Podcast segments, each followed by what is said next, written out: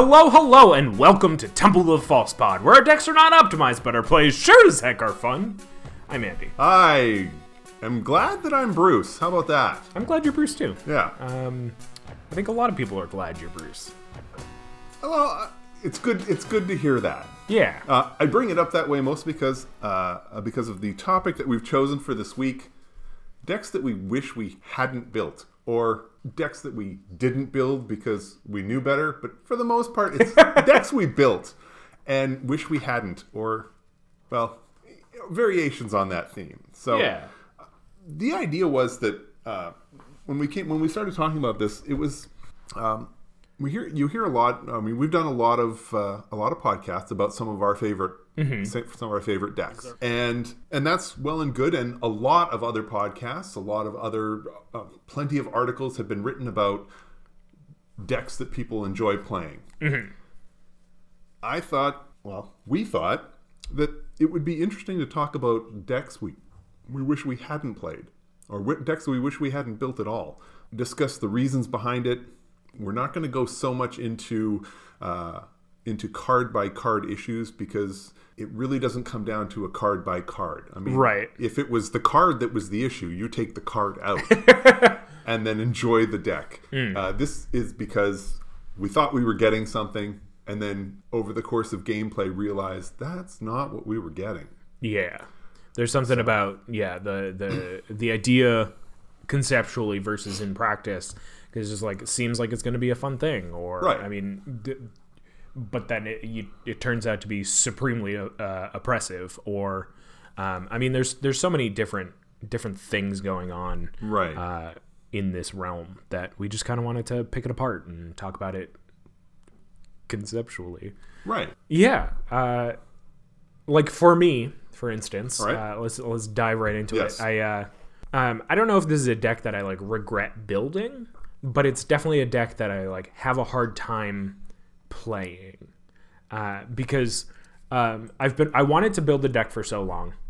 Uh, it is the three color Omnath deck. Okay. Um, it if people don't know, th- uh, three color Omnath, Omnath, Yes. locus of the Roil, I believe. Uh, it's a legendary creature elemental. When Omnath, Locus of the Roil, enters the battlefield, it deals damage to any target equal to the number of elementals you control.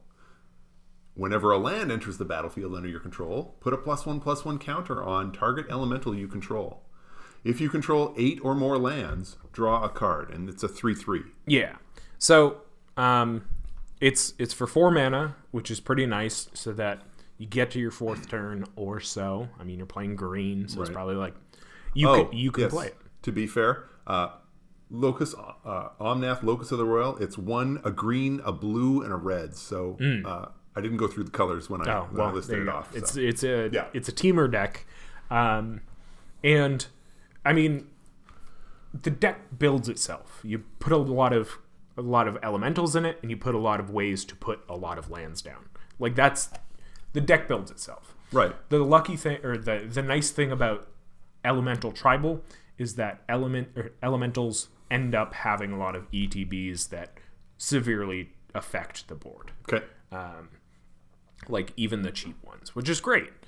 That said, uh, the reason that I like have such a hard time with this deck is because playing it, um, and that like maybe I may be out of my depth here, but uh, it is it does a lot on your turn. Your turns end up being like stacks of triggers, them resolving, figuring out what you do next, and like involves a lot of uh, like drawing, figuring out, sequencing, and going from there. So you're already slowing down your turn a lot.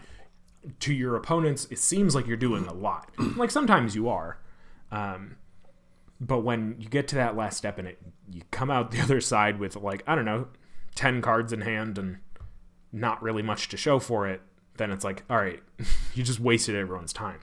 It's a lot of wheel spinning if you don't put the money into it, and then if you put the money into it to like make the deck a little bit more consistent, then it becomes oppressive, um, or at least like hard to deal. For a lack of a better term, it is uh, a little higher powered than our normal meta um, with little effort put in. So like that that deck like I wanted to build it for so long. I finally built it. I like playing it for the most part. Right. Um, but when you know the the slightest thing turns into like an like a like a snowball of effects that don't affect the board too much, but because they are effects and they you build up the stack to tear it down type Right. of thing, um, you become the target pretty quickly. Yeah, well, I, I look at uh, I look at this particular Omnath, and especially once you've once you've got that, or once you play the eighth land, because at that point, every land you play, it's a plus one plus one counter, and draw a card, and that's just just from playing the land. Forget Right. about whatever happens out what happens outside of that. Um, and if you happen to have a turn where you're playing Omnath, then dropping a land that's either eighth or more, you've got a whole bunch of stuff that are going on, and the deck is full of a lot of uh, a lot of little things. So Andy, like you're saying, it takes a long time where the net result is just not a lot, Right. but it looks like a lot. So you end up getting this target when necess- when there are times when yes, when I think you should be the target. Oh, absolutely. But there are times when it's you know uh, there, there's a lot of wheel spinning that goes on here. Um, yeah. There's definitely been like a few times in the deck's lifespan. I mean, I think I've had it for I don't know, six, seven months at this point, um, if that. And it, uh, there, there have been enough times where I'm now at the point where I'm like, well, if people are just going to target me now that I just like have like they know the commander, maybe I do spend a little bit of money to tune it. Right. up. I added things like Lotus Cobra, the Sure. the uh, which makes sense in the deck. yeah, absolutely. m- mono green Omnath, um, and uh, my favorite piece, Ashaya, um, who turns all of your creatures into land. So, like you were saying, Right. you play a land, you get the plus one plus one counter and draw a card. Now, also on top of that, you play a creature, you get a plus one plus one counter and draw a card. It's like Yeah. a makeshift Great Henge for much cheaper. Right. Um, but uh, overall, the deck just it's wheel spinny, and uh, I don't know if I necessarily want to put in the effort and money into making it a deck that when I see people outside of the play group, maybe I pull it out. See, and it's interesting because um, I don't think it's just the wheel spin that leads to the problem. Because I mean, I play. I mean, I play a, my Vorel deck, and to me, Vorel is very much, at least my version of the deck, is very much a lot of spinning wheels. And yes, eventually, if you get enough other creatures and other things in play and you can do all sorts of things, then yeah, then it starts to become a threat. But for the most part with Vorel, there's a lot of spinning wheels. Uh, you, you double double counters on something that usually end up being irrelevant, hmm. and then I say go, and then everybody looks at what I've done and they're like, that creature just got bigger. That's Right. it. Because So- Vorel's just one target, right? Yes. And when you look at for but when you're when you're an opponent looking at what I've done, you're like, "Wow, he spent a lot of time, you know, setting this up so he could tap this to untap this to tap this to swing this to double this to undo it to possibly double it again." It's like, "Well, congratulations. So, instead of having two counters on your vivid land, I now have eight or something. You know, it, it's it's something that's almost irrelevant. Now it's not the vivid lands; you can't double the lands with Vorel, but I mean, it's you know, it it just Yeah. it, it in the end, it doesn't appear like you've done anything of relevance. And to be fair, most of the time with Vorel, you haven't. Uh, my Vorel deck is significantly underpowered, but Yeah, you don't have Um, any but it- planeswalkers. you don't have any, Right. Yeah. the difficulty with Omnath is you spin the wheels, and in the end, you've drawn a couple cards, usually, uh, possibly done some damage. Uh, you've got, you know, a creature or a handful of creatures that look sort of threatening. So it looks bad, mm-hmm. but it's not so bad that you're in a position, or it's not you haven't done so much that you're now in a position where you can where you can be the arch enemy. Right. The concerted effort of the, of of three other players who all think you're the bad guy is gonna take this deck down, and it's gonna take it down quick. Yeah. like it it just doesn't. It, it's not that strong. I think what's funny too is that like, you know, I I've been slowly getting into the idea of playing more counters because like Right. I don't generally like outside of my pirate deck Mm-hmm. I really don't play any um and it ends up being a problem because then I am almost always left open. Like I'm not gonna buy heroic intervention for twenty dollars or whatever it is. I've got Snakeskin Veil, which Right. great, uh, but um, I end up not having as much protection as I need. I can I can remove things, and I can do all these other things, but the protection of you know whatever is not there. Uh, but it's still it, it's it's a deck that I'm like hard pressed to power up because then it is more it's almost too powerful for Right. the play group but if i power it down then it doesn't do anything uh, so that's that's kind of why it's a deck that i don't uh, Right. i wish that i not necessarily didn't build but learning experience Given the choice Mm-hmm. between that deck and another deck that you would play, Mm-hmm. do you consistently? Could you usually choose the other deck, or or does or or are you sort of? I mean, for me, uh, for the most part, with my decks, I roll a die, so I pick the de- I pick the deck at random because uh, I want to try and play all of my decks. Mm-hmm. So I try and choose a random selection, mostly because, you know, if you're not choosing at random and you're choosing the one you want, invariably you choose the newest one or your favorite one and just run those. And I really want to mix it up. And I've got over 12 commander decks now. so if I don't roll the die and, and go that route, then there are some decks that I just will never play. Yeah, I think with with Omnath, so like I'm getting to the point where my I have more decks than Yeah. my, my bag can carry. Right. Uh, so I'm like, well, I need to I need to figure out what I want to play before I even leave the house in the Yeah. morning. Uh, but granted, I usually just leave my bag full of those decks anyway. Yeah. I mean, God forbid I have a fire. Um, just grab the bag. Uh, but uh, I think uh, I can generally look in my bag, feel out what I want to do, and sometimes it is the Omnath thing. I there, are, but I there are definitely more games that I've been like, ooh, like I want to play Omnath, but I don't think now is the time. Yeah. Uh, so I, there's definitely been more of those scenarios Okay. than I would like for a deck that I play more often. Right. I see a, I see a deck here, Bruce, that I know you're just itching to talk about. Well, when we came up with this topic, um, this was the deck that that immediately was front and center. Yeah. I, I mean, uh, of all the decks I have, this is the one where um, when I roll the die, when this one comes up, I look at it, I think long and hard. It's like, okay, do I need to roll again? Because I'm not sure that I want to play this deck. Um, so the deck is uh, is my Kalitas deck. It's uh, the commander is Kalitas, Traitor of Ghet.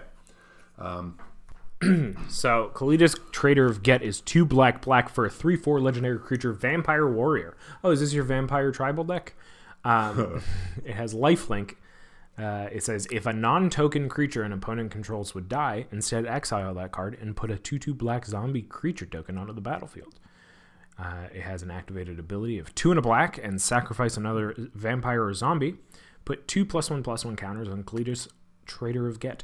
Something I just realized reading this card is that token creatures do die. Yes. I mean, yeah, token creatures do die, which is fascinating Now- because I've always hated this deck for uh, for Tesa purposes. Well, I will say that the the, the effect uh, that you're looking for, um, it only works for the non-token creature. right. So if a if a token creature dies, uh, you don't exile it, and I don't get a zombie. So I can't. Uh, if one of my zombie tokens dies, uh, I don't get another zombie token to replace it. Right. So I mean, they don't want to create that loop. That's the reason it says. I'm pretty sure that's the reason it says non-token. But um, so for Kalitas, when I built it, my initial thought was this could be cool because what's going to happen? I'm going to find a way to kill some of my opponent's creatures. Uh, I'm going to make these 2 2 zombies. I'm going to sack those zombies and other zombies in the deck and some vampires. And I'm going to make Kalitas huge because he's going to get all these plus one plus one counters. Yeah. And I'm actually, and he has lifelink. So I'm going to gain life when he swings. And if he swings and gets blocked, I gain a ton of life. If he swings and does damage, well, then I'm doing commander damage. And this is going to be really cool. So my thought was, you know, build a deck that makes a bunch of a bunch of creatures and a bunch of ways to kill my opponent's creatures. Um, that can make some zombie tokens um, because the second ability, the two and a black, and sacrifice another zo- vampire zombie means it doesn't say non-token, so I can sack tokens. And I thought this is going to be a lot of fun because you know I'll get to make him big, uh, put some evasion on him, maybe some protection. It'll go well, uh, and my opponents are even going to enjoy this because you know when it comes right down to it, it's Voltron Right. there are very obvious ways to deal with a Volt uh, with an opponent running a Voltron deck, and for the most part, if you're running Voltron, well, if you're attacking one player, because that's what you're going to do, because it's commander damage, you're not getting help from anybody else on this. Then you focus on one person, the other two leave you alone. They let him get as big as you want him to get, and then when that other person's dead, if it looks like they're going to come your way, then they deal with your commander, and you know you had a little bit of fun, but you know then it just gets stuffed. Um, the other part was the first paragraph. If a non token creature an opponent controls would die, exile that card. Stop right there.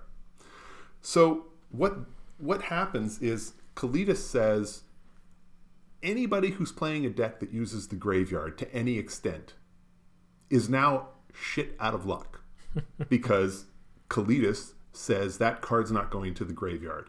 You're going to exile it and I get a I get a two two zombie. Well, the opponents don't really care about the two two zombie part. They care that they're not going to be able to do their thing. Mm. I played it one game and it ran fine. It was nothing special. But then by the time I played it the second time, I ran into somebody who was playing. Oh, they were playing. Uh, I can't remember who what the commander was, but they were playing green black. And Kalitas came out and it just shut them down. And it was turn after turn. They had no way to access more draws because they had nothing in the graveyard that would allow them to up because that's how they were going to draw. Right. They had no way to do anything other than basically draw off off the top of their deck and hope for some sort of creature removal. And it couldn't be non-black creature because Kalitas is a black creature. So they were waiting and waiting and waiting. And in that particular game, they drew six cards and didn't draw a piece of removal. Woof. Well, it's six cards. That's not that unreasonable to not draw removal in six cards. Right. The expectation is I'll draw more than six cards because I'm going to have I have card draw engines in my deck and I have other options to get two cards. Right. And there are also two other players in the game. Right. But if you're the only one being shut out, then maybe they don't want to help you. Right. Um, and then in other games, uh, I've had another game where two of my opponents were completely shut out. And, you know, they can try and swing at me, but it wasn't doing them any good because at best they put a creature out and then if I can kill it, I get bet I get bigger and they are hosed because the creature doesn't even go to the graveyard. So it got to the point where they were reluctant to even put a card out hmm. onto the battlefield for fear that I would just kill it, get even stronger. Okay, so where's the fun? Hmm. And that's what happened with this deck. It just seemed like every time I put it out there, I was hosing at least one of my opponents. And the ones that I weren't wasn't hosing, well, they still had some graveyard effects Right. you know, even your mono white or mono blue has something every once in a while that gets stuff out of the graveyard or has some effect, you know, when something goes to the graveyard or somehow. I mean, graveyard recursion is something that has leached into virtually every color in Magic. Yes, black primarily, but all of them do it. And this card just says no, I am going to take your entire strategy and shut it down. So now, on top of that, now they also have to play with the restriction that if they ever do get a removal card, they have to hold it and they can only use it on my commander. It doesn't matter what else is on the board, how bad it is. Hmm. my card hoses their deck. Right. So they have to save it for that. And then at that point, you can, you know, if if there's any sort of protection on Kalitas, then everyone's boned. well, yeah. So it just it warped the game to the point where opponents were fo- were forced to focus on just that and nothing else. And honestly, the games just stopped being fun. And this isn't a product of what else is in the deck right. because honestly, the, yeah. it doesn't matter. That's that's the tricky part with with this, with Kalitas. Yeah, sometimes it comes down to a simple one sentence, which is And in this case, it's you know yeah, exile the cards instead of having them go to the graveyard. So because just it's yeah, it's it's significantly different than just playing a Bojuka Bog on the person who's playing the graveyard deck. Uh, because like this is a constant thing. This isn't just like a one-time effect. This Right. isn't you know they're getting carried away, so I played it and Right. targeted them. It's I played it because it's my commander. yeah.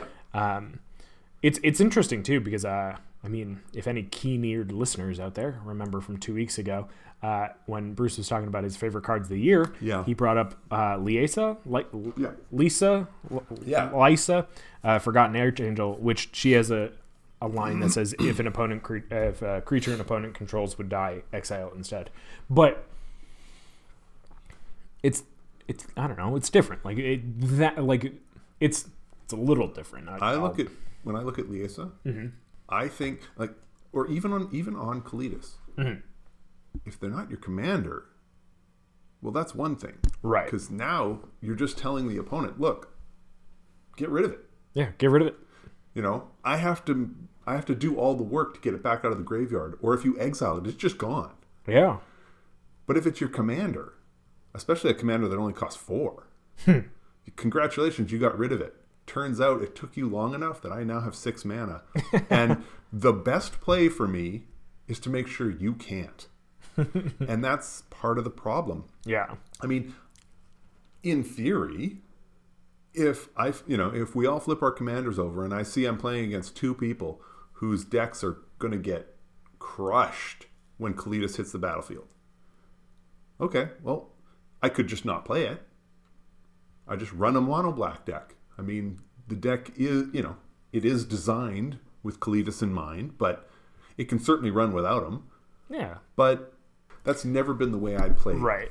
I, I'm not. I'm not the person who uh, sits down and says, you know, I've got a two card combo that automatically wins the game, but if I draw it, I won't play it. Uh, okay, then just don't put it in the deck to begin with. Right. Uh, I, it's like okay, so I'm just gonna not play Kalitas, and if you guys kill me, then you kill me. When at any moment in time, I could just drop Kalitas and force you to deal with it, and make your game that much harder. Uh, if I have the card in the deck, then I'm gonna play it. Right. It's it's a similar issue to like Golos, where like the like Golos, mm-hmm. as soon as he comes onto the battlefield, pays for half of his his tax for the next time you pay, play Yeah. him. So like immediately, it, I mean, he's a five color commander and is generally replaceable because I mean, this will be a topic for Right. another episode. But five color decks are mm-hmm. the same. Well, it, this to me, this is the equivalent of saying, well, you know, I have a demonic tutor in the deck, but I only ever tutor for lands. right. Why why put it in there? Put Well, it- because it's a two mana tutor, Right. You know it's a zero mana tutor.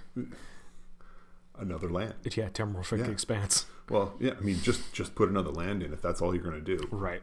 Um, It just it uh, the way the the way the deck plays out, it just makes it, it means that so so so many games are just not going to be fun, and at some point, that's not.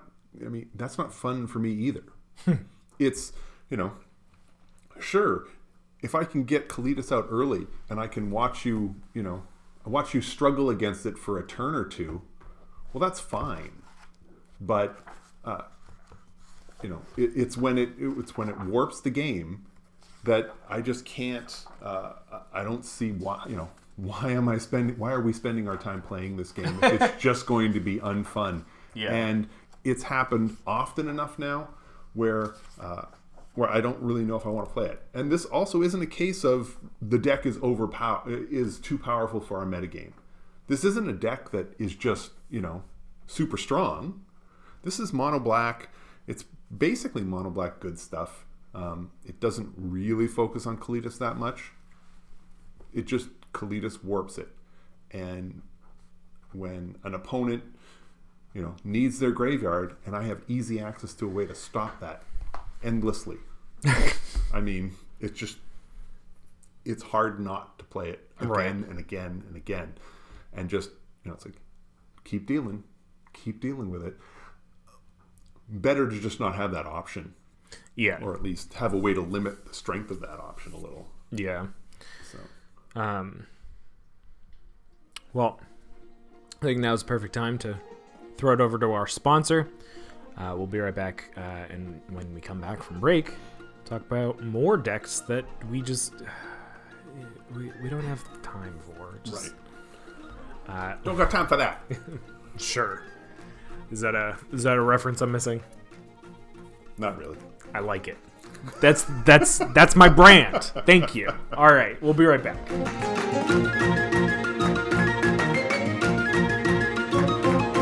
This episode of Temple of False Pod is brought to you by bowling down to five, and then having your opponent look at you and say, "Just just take seven.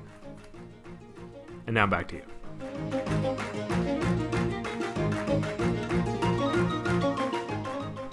So we're back. Um, and uh, we're talking about decks that, uh, however you want to say it, it's decks that we wish we never made. Yeah. uh, it's a perfect uh, Christmas time miracle uh, type theme. Like, like, oh, I wish I was never born, and then, uh, Decks from Christmas past. yeah, I'm thinking like, what is it? Is Richie Rich? Uh, with with with with Macaulay Culkin. I wish I was never born. Uh, there we go. All right. Uh, so this is the Richie Rich episode, and uh, the next deck that I want to talk about uh, is my Galazeth Prismari deck. We've Okay. we've talked about it on this show before. I enjoy the deck. It has the same problems my Omnath deck does, which is wheel spinning. Um, and I don't necessarily think it's a matter of budget at this point. This at least this one. Uh, I think it's a deck that I think just takes too much space in my head. Um, So real quick, yeah, Galazeth Prismari. Mm-hmm. It's two blue and a red for a three-four flying uh, Elder Dragon. he has flying. Yes. I'm just kidding. When Galazeth Prismari enters the battlefield, create a cre- create a treasure token. Artifacts you control have uh, tap, add one mana of any color. Spend this mana only to cast an instant or sorcery spell. Right. So this deck, uh, much like the Omnath deck, has two ways to go. You want to build up the artifacts, and you want to build up the instants and sorceries.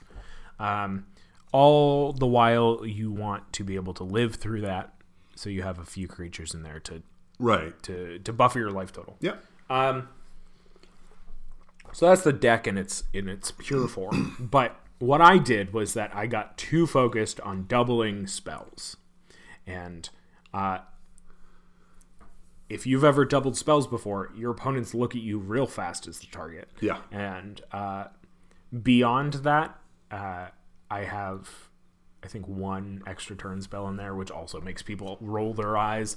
Uh, I don't, I, I don't play this game so people roll their eyes at me. Uh, uh, sometimes it is nice to be the, um, the arch enemy, as it were, uh, in a game. But if you're going into a game and not expecting that, then uh, sometimes it's just frustrating.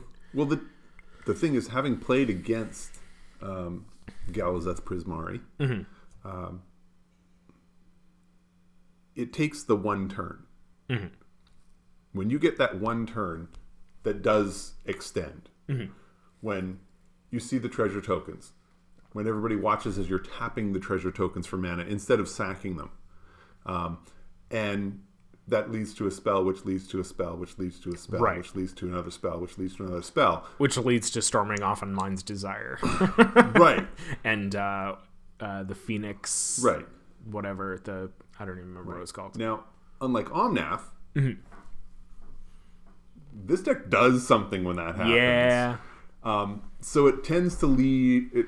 Uh, I mean, with a small enough with a play group like ours, everybody has now seen this deck do this. right. So everybody knows. Know, it's like okay, Coming for you.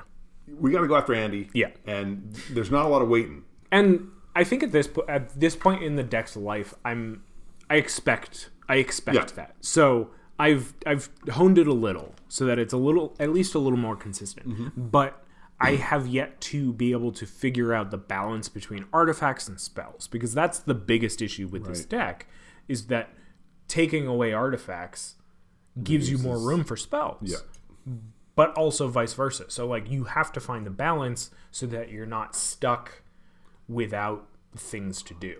Um, and I think that's like it just it it, it takes up so much space in my mind of just like how do I do this? Like I'm I'm fine that when I pull the deck out that people Yeah. are coming after me. I'm fine with that right. um, because I know that they're enjoying that that part. yeah, Um, I I get that it's not like a like an issue of like oh like we hate playing against this. Um, I know it's not that oppressive, um, but it's just uh, I can't I can't quite figure it out.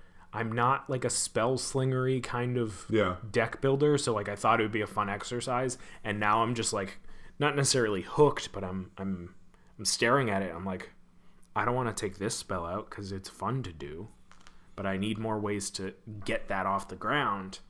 Um, So is the issue with the deck how it has to be played, or is the issue with the deck finding the balance? So is this a matter of you know, is this going to be a deck you enjoy once you tinker with it long enough that you feel like you found that balance, or God, I hope so. right? um, I think I think right now the issue is for me like understanding um, that each card needs a place in the deck rather than just like looking like fun. Right. um, in a deck like this. Yeah. Obviously, there are decks that can get away with that, and it's like a lot of fun to be like, "Oh my god, I want to play this card, so I'm going to put it in this deck."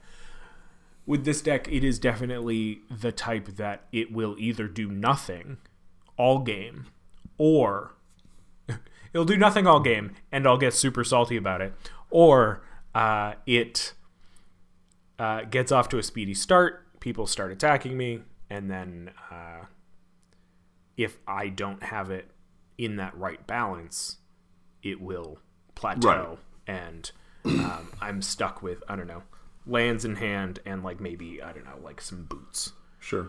Um, so it, it's it's tough because the I guess the reason I wish I didn't make it is just like for every other reason other than like lesson learning like like Yeah. I've learned my lesson like I don't want to play spell slingery decks except for this one um, and I think it's it, it's the thing in my mind that I'm like oh I I would love to double spells that sounds like so much fun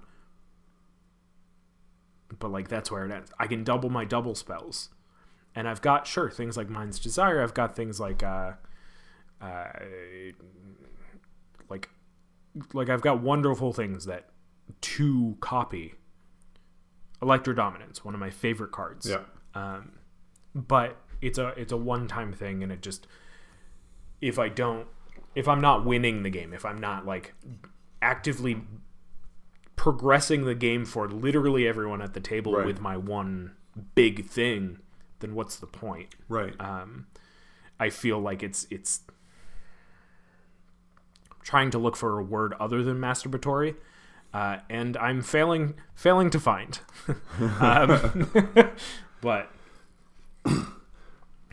it it feels like a lot of uh, uh, smoke and mirrors, and Right. it's just not what I like. So Well, so this will lead almost directly into my other car, my other deck. Um, it's uh, Krond with the Dawn-Clad. Um, Let me read it. Sure. Let me read it. You read the other one. All right. Krond the Dawn-Clad is green, green, green, white, white, white. I believe we've talked about it once or Uh-huh. twice. Uh, it's it's a it's a good deck. It's a six six flying vigilance legendary creature Archon. So is he like I know we've talked about this before. is he the lion or is he the man? Pretty sure he's the dude, Okay. Um, but that's that's been a topic of discussion for years. It, it's interesting because Archon has a specific definition. Yeah. Uh, and I just don't want to look it up. It ruins the fun. Yeah. Uh, whenever Krond the Dawn-Clad attacks, if it's enchanted, exile target permanent. Exile target permanent. Yes. So, Krond and I have had a love affair for uh, uh, 10 years. Let's say 10 years. Um, I built Krond. Uh, I wrote about Krond. Anybody who's interested can certainly look it up. I've written about Krond at least four or five times. Um, when it comes right down to it, I love Kron. I love the idea of the card. I love a flying six six vigilance creature. I love I love the Selesnya colors, and Kron was, vigilance. was supposed to be my deck building challenge. The idea that a six six vig with that ability, it's like how can I best take advantage of this? Well, uh, it was you know I tried various I tried some some auras. It wasn't that successful. Tried other auras improved the success rate but not by a ton. And eventually just uh, I mean had to had to fiddle with the land counts and the way the mana and the mana production for the deck because hey three green and three white is not as easy as you might think if you've never tried to do it. This deck just kept going and going and most of the time when i play it i pull it out everyone's excited because it's different. It's something no one has no one else plays this card so it's different. And people who know me know that this is the this is one of the cards that is was this was a commander that was pretty consistent for me. Um, this deck lost all the time. All the time when it won it won most of the time because I was doing something else with the cards in the deck, and Kron had nothing to do with it. It won because everyone knew what the deck could do and looked other ways. Yeah. They were like, ah, Bruce isn't a threat yet. The deck just it was extremely slow to start, Mm-hmm. and then it was all about Kron. So the first enchantment that you played, or the first aura that you played, had to be some kind of protection. Had Right. to be, or else he was just going to be gone because nobody wants to see a permanent exiled because it doesn't even have to be the person you're attacking. So I can hmm. find somebody who is vulnerable where Kron will survive, swing at them, and then go after somebody else's thing. And they don't know it until the attack. Right. So everybody has a reason to go after Kron. And even if I say, I'm going after just that one, don't everybody else doesn't have to worry. Well, they do have to worry hmm. because that's part of the problem. Basically, it was going through, and every time I tried to make the deck do what I wanted it to do, the deck would lose because it was this.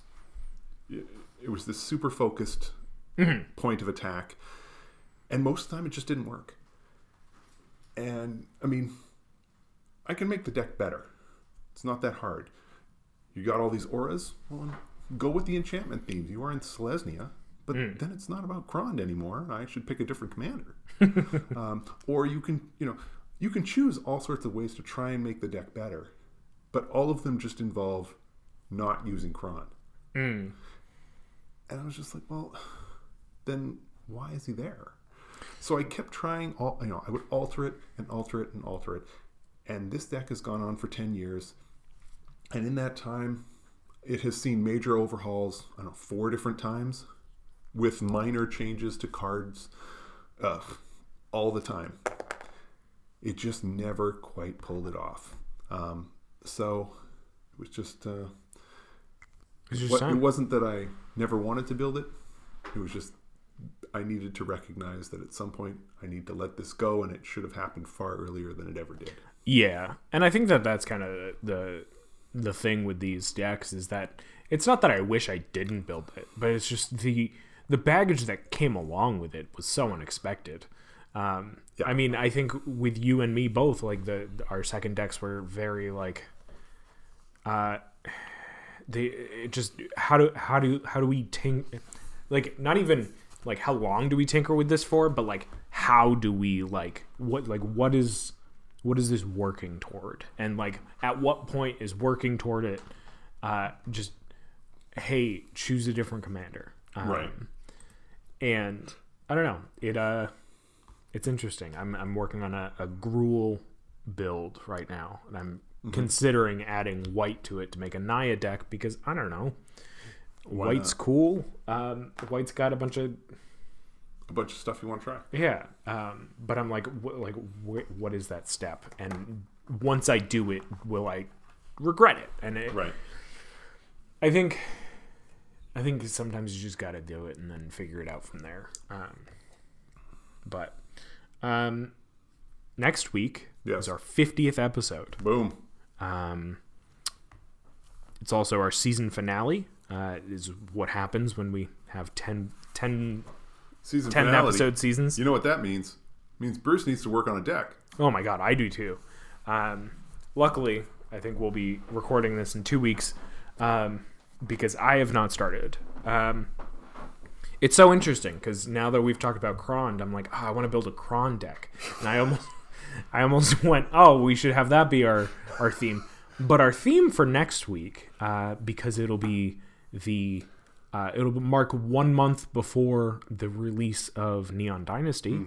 Uh, our theme is Kamigawa. Uh, we will uh, no, we will will not will not uh, restrict ourselves any further than that. But uh, that's our that's our theme. We'll figure it out what that means uh, when we see you next time. Uh, thank you so much for listening. We're Temple of False Pod, where our decks are not optimized, but our plays sure as heck are fun. I'm Andy. I'm Bruce. Uh, go go build a deck uh, and then live to regret it. Uh, we will see you next week. Thank you again for listening, and may your fifth land be the temple. Bye.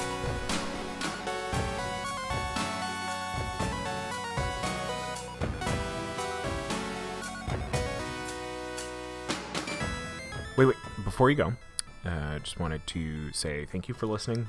You can reach out to us via email at falsepodmtg at gmail.com or on Twitter at falsepodmtg. Bruce is at Manaburned, and I'm at Andy Weekend, though you'll definitely notice I use the podcast Twitter far more often. Now that we've got you here, make sure you subscribe, like, rate us on uh, whatever podcast platform you use. It helps us out, it gets us more reach subscribe to us on our YouTube channel. Uh, like a video there, leave some comments for more casual enjoyment. Thank you so much for listening. We'll be back with some more timeless discussions about all things casual. So come hang out, and may your fifth land be the temple. Bye bye. Should I do my best, Bruce? Bye!